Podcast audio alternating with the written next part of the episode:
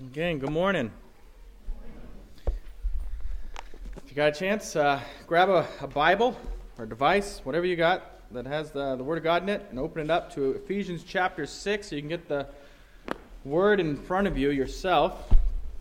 Um, so you might remember way back in Ephesians chapter 4, we learned from, from God's Word here that we are to put off the old self and we are to put on the new self. And then a little while longer, past that. We began to learn that we're to walk according to the Spirit. And then these last few weeks, we've been seeing as they've been uh, explaining the submission statement from Ephesians 5:21 and the way that it applies to these various household relationships. We saw husbands and wives and the way they relate to each other, children and parents and the way they relate to each other. And uh, now we're seeing one bond servants and, and masters is the way it's put in your text in front of you if you got the ESV. Uh, and what becomes clear through all this is that we are not only to be disciples of Christ at church or at this moment in the mornings, but we are to be disciples of Christ in all of life, at home, and also outside the home, wherever we, uh, our vocations might be. And so let's uh, go ahead and read the passage, Ephesians chapter 6, beginning in verse 5.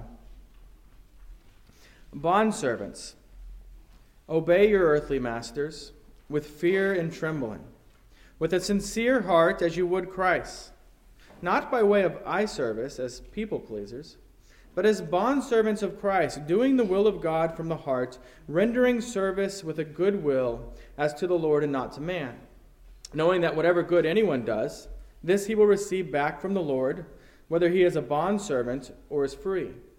Masters, do the same to them, and stop your threatening knowing that he who is both their master and yours is in heaven, and that there is no partiality with him. The grass withers, the flower fades.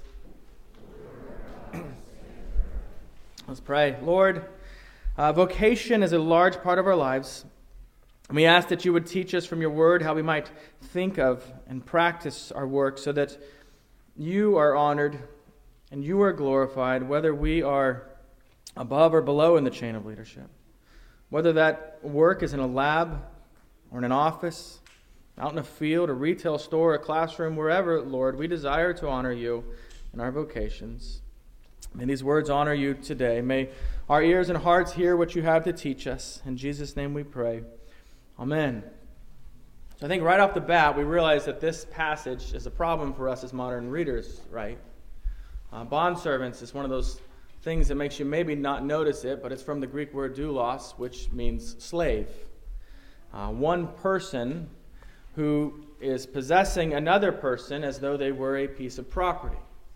So let me make real clear a few distinctions. First of all, Scripture does not condone or approve of slavery. In fact, 1 Timothy 1.10 lists off those who are ungodly sinners. That's the phrase used there. And in that list, he includes enslavers. That is, people who would sell others into slavery. Uh, and another thing we, we see here is this take a, a moment, just look around the, the congregation, the, the, the, place you are right now, and I want you to count every third person and, and take note of that person. One, two, three, take note.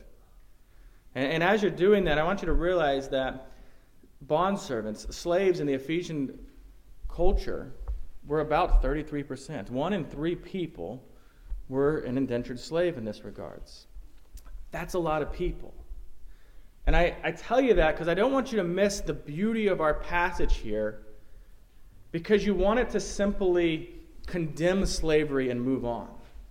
It's absolutely beautiful here because I want you to notice that, that God is speaking to those who are considered the lowest in their culture that God's call to the wealthy and the prestigious and God's call to the poor and the lowly is, is, the same here. It's a call to live under the lordship of Jesus Christ, to live differently because of the gospel in their life. See, bond servants were a huge part of households. That's why they're included here in the household part.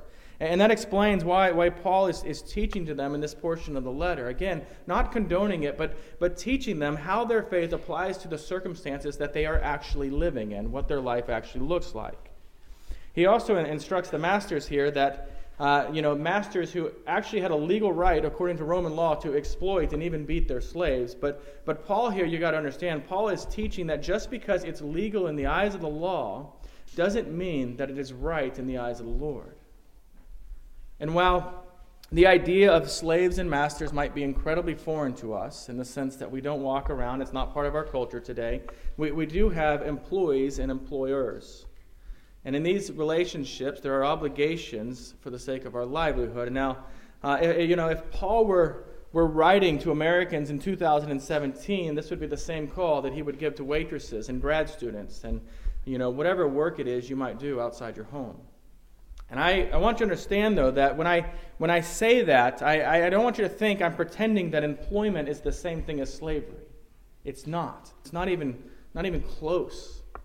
But if, if even slaves and masters in Paul's time, even slaves and, and masters were obligated to show Christ like love to each other despite this incredibly unjust arrangement they lived in, then how much more should you and I be able to show Christ like love in our places of work?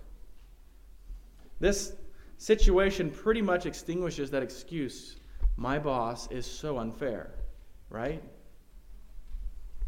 So let us understand that uh, as a Christian, uh, if someone is a Christian and also a businessman, that is to make them a Christian businessman. A soldier is a Christian soldier. A farmer, a professor, a student, these are all Christian farmers, Christian professors, Christian students. That doesn't mean, right, that, that, that, you simply put a verse on your email signature because you're a Christian businessman. It doesn't mean that you, you put a, a, a Jesus fish on your business card and call it a day because I'm a Christian businessman. What this means is it affects the way that you're going to treat people, the way that you're going to exercise ethics in the way you do business, your attitude, the, the way that you have this, uh, that your life is informed by the call of God on your life because you are a disciple of Jesus Christ. In, in short, whatever your job, you are to approach it with the conviction that everything in this Bible, right here, this Word of God, is absolutely true and applies to your life, including the way you do business. So, one more thing I, I want to mention before we unpack this, this really short passage is this. Um, we'll do well to remember that, that God is sovereign uh, all the time. But particularly when you come to a passage like this. And when I say sovereign, what I mean is that he's all powerful, that he's absolutely in, in, control, in control of everything. I think we, we tend to think, you know, particularly when we look backwards, that, that kings, kings have tons of power. Kings are of, of ultimate power. And yet in Proverbs 21, uh, verse, verse 1, God says this He says, The king's heart is a stream of water in the hand of the Lord. He turns it wherever he will.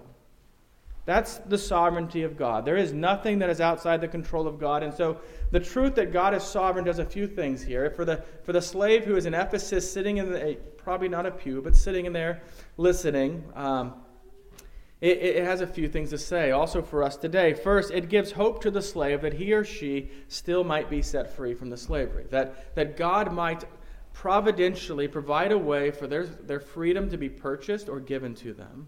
And, and so it gives hope that their circumstances in life might change. Same's true for us, whatever our circumstances. Second, it should, it should lead to great gratitude because God has already set these, these, these Christian slaves, and whatever it is you're doing in your life, have set you free in Christ. Um, and, and, that is God's sovereign call on your life, drawing you to Himself. And, and the truth is, is that eternity is greater than anything you're experiencing now, whether it's miserable or whether it's wonderful. And the third thing is, is it leads to this important question. Because if I'm not just a slave, but a Christian slave, or if you are not just whatever job you have, but a, but a Christian in that job, then we've got to ask this question what does God want me to do here? How does God want me to do this job? How am I to live where, where God has sovereignly placed me currently for his glory? And so then, because of the res- resurrection of Christ, the gospel itself, purpose is given to life of, to the life of this man or this woman. Purpose is given to you and I, all of us. Uh, and no matter how frustrating your daily work is, you can obey the Lord. No matter how frustrating it is, no matter how much it's not where you really want to be, you can glorify the Lord wherever He actually has you. So let's let's look at the text itself right off the bat here. Um, I don't know if you noticed going through it as quickly as we did before, but there are three times already in this short passage, three times that Paul equates uh, obeying and, and serving these earthly masters with obeying and serving the Lord God Himself. Verse 5. If you got it open, you can look real quick. Verse 5. With a sincere heart, as you would Christ. Verse 6. But as bondservants of Christ, right? He's putting it that way. Doing the will of, will of God from the heart. Also in verse 7, rendering service with a good will as to the Lord and not to man. Paul's not just being redundant. That's not what this is. It's, it's repetition, but it's repetition on purpose so that we don't miss the point that he's making here. And that's that their work, their, their masters, your work, your bosses and captains and managers and professors and teachers, it, it, you know, any work that you do towards them, any service you do towards them is counted as service to God. That might cause us to think about our life and the work we've done and think, well, how are we doing? You know, I, I look back to various bosses I've been under. I don't want to consider that question. I think more importantly than, than just looking backwards to how we're doing is looking forward, that we might learn here, that we might ask the, the, the Lord's Spirit to give us strength and, you know, that we might improve in this area. See, the, the, the more difficult a boss is, the harder this is to do. Absolutely true. Won't deny that. But, but certainly it doesn't negate our call to, to labor in, in a way that is fitting for our calling as, as Christians. And see, his motivation here is, is this it's, it's listen, your, your boss might be incredibly unworthy. That might be a true statement, right? Uh, but Jesus, your Savior, is a good master. And so the service that you render to that unworthy boss is now being, being counted as service to your worthy Savior. Not to earn you salvation, but it's service to your Savior who has already earned for you salvation. You know, re- re- you got to remember through all this that, that work is a good thing. It is. I think we easily forget that. You know, God could have created the world just, just bam, done. And, and yet He models for us work in the way that He does it, you know, over these, these six days and then, and then resting. He put Adam and Eve into the garden, and, and I don't know if you noticed, but He didn't tell them, you know, uh, mix up some fruity drinks and sit by the pool. This is paradise. That's not what he says. That's what you'd picture as paradise, right? But, but he tells them to tend the garden. That's work. Tend the garden. This is even before the fall. Sin hasn't entered the world, and, and God in paradise gives them work to do. Work is good. Uh, also, if, if tomorrow everyone stopped working, everyone, we'd all die. All 7 billion people on the planet would die pretty quick. You know, you'd be down to your last Twinkie thinking, this is it, my last meal. Uh, what, three days from now? Mine would probably be quicker. I'd eat all the food quicker. But see, works is a means of God's providence in our life. It's the way that, that God is sustaining the world. That He gives work, people do it, and the world continues. And, and so then, you know, what is to be the character of, of our work as we as we consider this? Well, in verse 5, we see this obey your earthly masters with fear and trembling. You see, so, so long as you've not been asked to sin by someone over you in your work and, and thus disobey your, your heavenly Father, your heavenly Master, you are to obey your superiors. Um, unlike bondservants, slaves in Paul's time, you can actually resign from your job if you hate it that much. But if you're not resigning from your job, you're, you're called to obey. Uh, yes, even if your boss is terrible. 1 Peter 2.18 says this. Um, it speaks to that. It says this, again, talking to slaves, says, Servants, be subject to your masters with all respect. That part's easy, right? Until you get this. Not only to the good and the gentle, but also to the unjust. Even the bad bosses. And yet, our, our passage here, when it says that, uh, you know, to do so with fear and trembling, this doesn't mean you're to, to fear your boss as if he might, you know, swing at you or somehow harm you. Rather, there's a, a statement here of, of, of reverence, of respect. 2 Corinthians uh, chapter 7, verse 14, uh, there the, the Christians are being commended for the way that they received Titus, Titus who's a brother in Christ, and, and they're said, the way you received him with fear and trembling. They didn't receive Titus with this fear that, you know, this brother in Christ is going to harm them or hurt them. They received him with a, a respect for him, a reverence. And so we, we pray and, and we seek to, to show respect to our managers and our superiors in your vocation, whoever that might be. Even the term goodwill in the passage here, right? Verse 6 teaches us that we're to have this, this genuine desire to, to seek the good of our masters, to seek the good of our employers, to really want to see their plans succeed. There's always that temptation when you don't like the boss, right? Like, let's just let everything fail, stick it to the man. And he's saying you can't live that way. That's not the way we do this as, as followers of Christ. I mean, our, our culture has absolutely normalized the practice of employees bashing their bosses.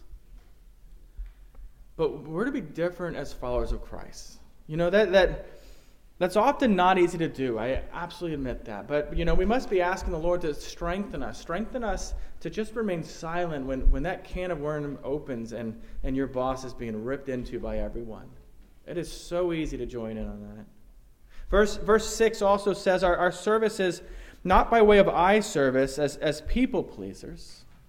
Do you, do you have the, the same work ethic when, when you're working alone and no one's watching you that you have when your boss is standing over you watching what, what you're doing or when they've gone on vacation? Do you think that's a vacation in, in the workplace as well? You see, too often we, we seek to do the absolute bare minimum that we can possibly do, and, and we're called to do more. Uh, in college, Laura and I both got hired by uh, Texas A&M to, to, for this project they were doing. They needed to shift the books from the library across the entire library. Um, and so there was a ton of us, and we basically made this chain of people that would take, you know, three or four books and pass it to the next person. We were a machine um, to go back and forth like that. One of our superiors was named Dorcas, um, which is an awesome name, also a biblical name and has nothing to do with the story. Um, and so we made this incredibly long chain and we're passing it. And it was one of the saddest things you'd ever see that this chain would basically stop moving. And then the elevator would open and one of the supervisors would walk out and this chain would just be flying amazing fast. It was totally different whether the, we were being watched or not. And that's the shameful way to work. It ought not be that way. As, as Christians, we should be fully engaged at our places of work, giving our minds, our hearts, our bodies fully to the, to the best of our, our ability, the best we possibly can to whatever task is at, at hand. You know, you know, Christian, do, you, do you hear the core of what God is teaching us here? Be great employees. Be great students in classes. You know, a, a great soldier. Be a, um, to your superior, you know, that they might think, I'm so glad to have this person under me. See, the scriptures speak about this in, in other places as well. In Colossians 3.22, uh, he says our service is to be uh, done with sincerity of heart. Not just going through the motions, but actually involved in it. Titus 2.9, we're called to be servants, to, to be well-pleasing, not argumentative. Not argumentative. And I, I, can't stress this enough. It's not a conditional statement. It's not if your boss is kind, if he's brilliant, if he's the most capable man on the earth, then, then you should do what he's asking you to do. Then you should work hard for him. It's not a conditional statement. You know, it's not, not even show respect if they've, if they've earned respect. And I think too often we're a little off in our understanding of Scripture uh, a few times I've had someone say to me, uh, basically reference Romans 13 7 as their reason for not respecting their, their boss or their teacher or their professor. And, and they'll tell me, you know, Romans tells us, you know, give respect to those who deserve respect. And I, I don't know what they're expecting me to say in response. Yeah, you make a good point. You should totally disrespect your boss. You know, we could do a brainstorming session, figure out some ways to undermine his authority. I don't, I don't know what they expect. But, but at the bottom line, what they've done here is they've actually misunderstood what God did say in Romans 13 7. It says, respect to whom respect is owed. Not earned, owed. And, and that's the point here that we are to be respectful to our superiors, not because they've earned it, but because our gracious God has called us to show them respect. And because He's called us to do that, it's owed to them. Verse 8 in this is, is the last verse in this uh, that's directed to, to bondservants, to, to slaves. Uh, it says this Whatever good anyone does, this he will receive back from the Lord, whether he is a bondservant or is free. I think almost every place I've, I've worked in my life, one of the biggest struggles people have had um, you know, no matter where it's been. Uh, in an office, it's the same problem as making giant burritos for people. The, the struggle has been when you feel completely underappreciated by, by those above you. Uh, surely, you know, you, have heard a phrase like that. Uh, he doesn't really care about us at all. Or, you know, uh, I, I stayed up late to fix the problem that she created. Not even a thank you. Something along those lines. and this passage, calls us to look up the hierarchy, to look past those bosses, right? To look past those managers, those superiors, and, and look to God so that we, we are set free from trying to find satisfaction in our jobs based on how well we are awarded or how well we are appreciated by, by another person in that setting. You know, as Colossians 3 23, 24 also teaches whatever you do, that's pretty broad, whatever you do, Work heartily as for the Lord and not for men, knowing that from the Lord you will receive the inheritance as your reward. You are serving the Lord Christ. The details of, of what we will receive back from the Lord are not real clear, but what we can be absolutely certain of from the scriptures here is that even if our managers, even if our bosses, even if our masters don't acknowledge good service, don't reward us for what we've done, if they aren't grateful for the work we do, we can be sure that it does not go unnoticed by our Lord. That's where we need to care about. Okay, in verse 9, it switches, right? No longer speaking to, to slaves, but speaking to, to masters, those who had bond servants. It says this Masters, do the same to them and stop your threatening knowing that he who is both their master and yours is in heaven, and that there is no partiality with him. It is uh, true. There are those who were uh, Christians in the early church who actually had slaves. Philemon is one of them. There's a book in the Bible named after him. Uh, slave owners, according to Roman law, we've already mentioned, they had the power of life or death over their slaves. They were allowed to beat. If there was harsh treatment, they could put their own slaves into imprisonment. Uh, it was a terrible system set up to treat another person like a possession. The law permitted terrible things, but Paul calls Christian slaves to be very different than others who have slaves. Uh, you know, when he, when he writes to them, he says this do the same to them. When he says that, that's everything he's just listed that he's asking these slaves to do the other way, right? We've, we've just seen that, that bondservants are called to do, that superiors such as bosses and managers are to have the same attitudes, the same motivations, the same goodwill for those who are under their command. In fact, the only command here that's actually unique from what we've already seen then is this, this command stop your threatening. Stop your threatening. And he says this because Paul knows just how tempting it is for those who are in a position of power to, to get what they want by abusing that power, by threatening, by manipulating, by treating someone cruelly until they get the results they want. And he's very clear this is not the way of a Christian. When, when I was in high school, our, our youth pastor would often uh, tell the youth intern. It's always good to have the intern. And, and whenever he'd mess something up, the, the phrase out of our, our youth pastor's mouth was, Don't forget, you're expendable. And so, of course, I used that when I had interns. Uh, he was joking, I think. But real forms of threats, you know, real, real threats to people are, are really just a, a form of oppression. You know, so, so Paul's saying that to, to, to those who are in power, you're, you're not to mistreat those who are under your power simply because you have the power and you can. You can't, right? You know, Laura had this, this marketing director when she worked in a radio station in Dallas, uh, and this woman would scream at people, she'd belittle them, and, and, and she absolutely did it because she'd been there a while, she had the power to do it, and who was going to stop her? Well, eventually, she was fired because she was exposed for what she was doing. Um, and there were people more powerful than her that could, could remove her. There's always people more powerful, right? God is more powerful here and uh, above both the slave and the master, above, uh, you know, he's above the employee and the employer. And, and in the eyes of God, both are simply human beings. You know, in other words, when, when God calls us to love our neighbors, that includes servants, it includes employees, it includes everyone who, who might be under your responsibility at work. Those are the neighbors that God is calling you to love. And, and Paul ends this by, by reminding the masters here that there is no partiality with God. No partiality. See, see, those in power sometimes get away with the abuse, they get away with oppression in this world because people are, are too afraid to confront them. It will cost them too much. And so, Paul's point in saying this partiality statement is that God doesn't care who you are in the shuffling of importance and power in this world. He doesn't care. He's God. You know, even if you're the sort of person that, that causes others to tremble simply by walking in the room, if you're the sort of person that, that everyone flatters because they're afraid of you, who, will do just about anything that you ask him to do because your power, even then, to God, you are but a creature of his creating. Not powerful, but desperately in need of a Savior yourself.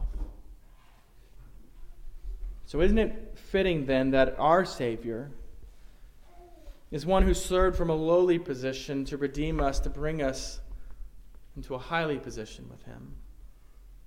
Philippians 2 6 and 8, speaking of Jesus, says this Though he was in the form of God, he did not count equality with God a thing to be grasped, but emptied himself by taking the form of a servant. Being born in the likeness of men and being found in human form, he humbled himself by becoming obedient to the point of death, even death on the cross. And the point of even death on a cross is that is a dis- disgraceful way for someone to have died in that time. And when it says that, that Jesus took the form of a servant here, that word servant there, that's the same Greek word that's rendered bondservant in our passage here. The one that translates to, to slave. Jesus came to the low in, in society. That's Advent that we're celebrating, right? The coming of Christ into the world, the coming for, for his people. And, and we're seeing this. He came as the low in society, not just to the low, but as the low. And he gives his life. That the, uh, uh, that's the work that Jesus did. He gives his life. Not because we were worthy. We weren't worthy for him to do that, but, but because it pleased the Father. It did. Because of what Jesus has accomplished for us, we can work in a way that also brings glory to God. See what I'm saying is that in your work, no matter what your work is, even if it's as, as, lowly as a slave would have been at this time, we can honor the Holy One who has worked for you on the cross and continues to work for you uh, from the throne of God. And I, I hope you, you, you, just you find this refreshing to, to learn and to know that as a Christian, the value of your work is not in how much money you make. It's not. It, it's not in, in how much what kind of reputation you've created. It's not in what your stockholders think of you. It's, it's not in the awards you're able to hang on the wall of your office. No, we, we, we want something greater than cash, greater than portfolios, greater than vocational awards. We, we seek to hear from the Savior when our life ends, as it inevitably will end, those, those words from our Savior Well done. You know the rest of this, right? Well done, good and faithful servant. Let us pray.